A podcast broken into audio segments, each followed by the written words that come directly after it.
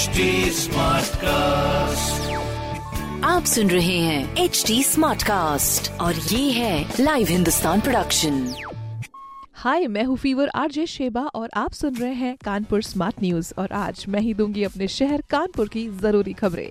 सबसे पहली खबर की ओर बढ़े तो वो एनवायरमेंट के लिए बहुत ज़रूरी है, इसीलिए आपके साथ में शेयर हो रही है एक बहुत ही बढ़िया खबर कि अपने कानपुर में अब प्लास्टिक के कचरे की टेस्टिंग के बाद में उससे डीजल भी बनाया जाएगा। हाँ जी, जो ये वेस्ट मैनेजमेंट है, इसके लिए कंपनी को ये काम सौंपा गया है, जो की कानपुर से पाँच टन प्लास्टिक का कचरा लेके गई है, जिसको लैब में टेस्ट कर रही है और उसके बाद ही कुछ दिनों में पता चल जाएगा कि ये किस क्वालिटी का डीजल तैयार कर सकते हैं।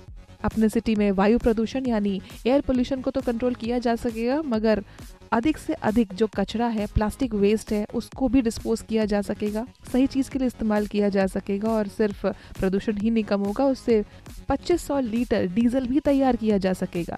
इसका जो प्लांट है, इसमें करीब डेढ़ करोड़ रुपए खर्च भी करे जा रहे हैं और इससे ज़्यादा भी किया जा रहा है और अभी लैब से रिपोर्ट आने का इंतज़ार है। बाकी जो नगर निगम के ऑफिसर्स हैं, उन्होंने ये चीज़ बोली है कि अगले महीने तक ये साफ़ हो जाएगा मतलब शहर तो साफ़ होगा ही होगा, हो ही रहा है प्रोसेस में है, ये तो खैर एक प्रक्रिया है। मगर हाँ ये बात साफ़ हो जाएगा कि इस प्लास्टिक के कचरे से किस तरह का डीजल तैयार किया जाएगा, जिसको बिक्री के लिए बाज़ार में भी बाहर ले जाया जाएगा? अभी कंपनी छोटा प्लांट लगा रही है, उसके बाद में बड़े पैमाने पे इसको लगाया जाएगा। एनवायरमेंट के लिए बहुत सही है कि कचरा डिस्पोज हो। वेस्ट मैनेजमेंट हमारे एनवायरमेंट के लिए बहुत ही ज़रूरी है। जितना भी कचरा है, उससे काफ़ी सारे इन्वेंशन होने की बात कही थी। मैंने अभी इलेक्ट्रिसिटी भी जनरेट करने की बात सुनी थी। देखते हैं इसका भी काम आगे कहाँ बढ़ा है, इसके बारे में डिटेल्स हम आगे ज़रूर शेयर करेंगे। मगर आगे बढ़ते हैं अगली खबर की ओर।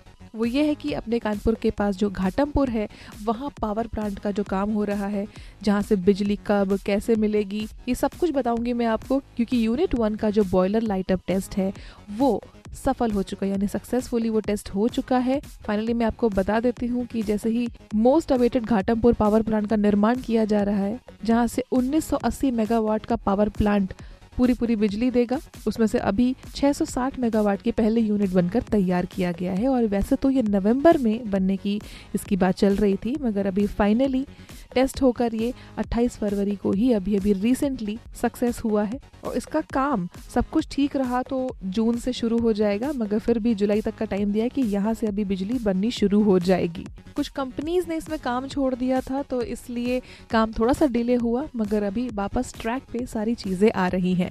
बाकी इस ट्रैक को हम आगे बढ़ाते हैं। अगली खबर की ओर बढ़ते हैं, जिसमें हमारी कनेक्टिविटी उत्तराखंड से बहुत अच्छी हो सकती है। बहुत ही जल्द कानपुर में हवाई सेवा शुरू हो रही है। उत्तराखंड के लिए। पंतनगर के लिए शुरू हो जाएगी ये सेवा, जो कि काफ़ी लोग इसका इंतज़ार कर रहे थे, क्योंकि उत्तराखंड में काफ़ी जगह लोग जाना पसंद करते हैं, वहाँ पे काफ़ी सारी इंडस्ट्रीज़ हैं। तो कानपुर से जो कनेक्टिविटी है, वो 28 मार्च से शुरू हो सकती है। दिल्ली, पंतनगर, कानपुर, इस तरह से ये कनेक्ट होगा। ये एयरपोर्ट अथॉरिटी ऑफ़ इंडिया ने इसकी अनुमति दे दी है, जबकि चकेरी एयरपोर्ट यानी जो कानपुर का जो एयरपोर्ट है, इसको भी हरी झंडी मिलने में थोड़ा सा टाइम और लग सकता है। अगर कनेक्टिविटी की बात करें तो हम आगे बढ़ते हैं कुछ ज़रूरी और खबरों की तरफ़। ये कनेक्टिविटी कानपुर और लखनऊ के बीच की है, जो कि एक्सप्रेस वे से होगी जिसपे 100 किलोमीटर प्रति घंटे की स्पीड से गाड़ियाँ दौड़ सकती हैं, जिसका जो ठेका है, ये पीएनसी को मिला है। इससे पहले भी कानपुर लखनऊ फोर लेन बन चुका है पीएनसी के अंडर और यहाँ पर सिक्स से एट लेन बनाने की तैयारी हो रही है। ये रिंग रोड से भी जोड़ा जाएगा और पता है काफ़ी सारी चीज़ें इसमें और भी ज़्यादा कनेक्टेड रहेंगी। आपको किसी भी तरह की असुविधा नहीं होगी जिसमें petrol pump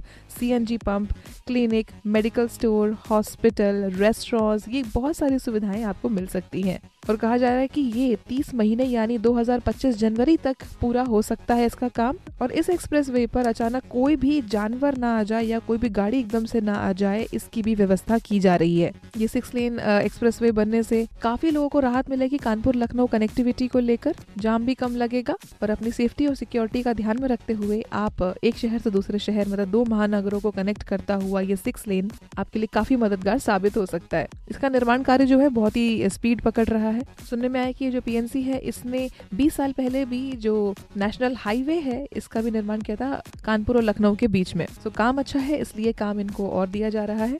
तो इससे जुड़ी और भी जानकारी हम आपके साथ में शेयर ज़रूर करेंगे। मगर अभी शेयर करने वाली हूँ मैं अगली खबर, जो कि बहुत ही इंपॉर्टेंट है आपके लिए, वो है अपने कानपुर में एक ऐसा कुछ होने वाला है, जो पूरे उत्तर प्रदेश में ही आपको नहीं मिलेगा। आगे चल के वक्त में मिल जाएगा, मगर कानपुर को ये चीज़ दो दिन में मिल रही है। अपने हेलेट हॉस्पिटल में न्यूरो सर्जरी को और भी ज़्यादा आसान बनाने के लिए एमआरआई मशीन जो की बहुत ही ज़्यादा एडवांस टेक्नोलॉजी वाली एमआरआई मशीन है, जिसको दो दिन में लाया जा रहा है। इसकी मदद से काफ़ी सारी चीज़ें हो सकती है, जिसको 21 करोड़ की लागत से इसको खरीदा जा रहा है, जिसमें हर तरह की जाँच तो होगी स्पेशली इसमें प्रेगनेंसी के दौरान बच्चे के अंदर कोई जेनेटिक बीमारी है कि नहीं, ये भी पता लग सकता है। इसके लिए स्पेशली महिलाओं को दिल्ली या मुंबई जाने की ज़रूरत नहीं पड़ेगी। स्पेशली न्यूरो सर्जरी को ध्यान में रखते हुए इसके बारे में सोचा गया है। तो इसकी डिटेल्स तो आप हिंदुस्तान अखबार में ज़रूर पढ़ेंगे, क्योंकि इस तरह की खबरें पॉजिटिव और प्रोग्रेसिव खबरें आप हिंदुस्तान अखबार में पढ़ते हैं। और कोई सवाल हो तो ज़रूर पूछिए फेसबुक इंस्टाग्राम और ट्विटर पर।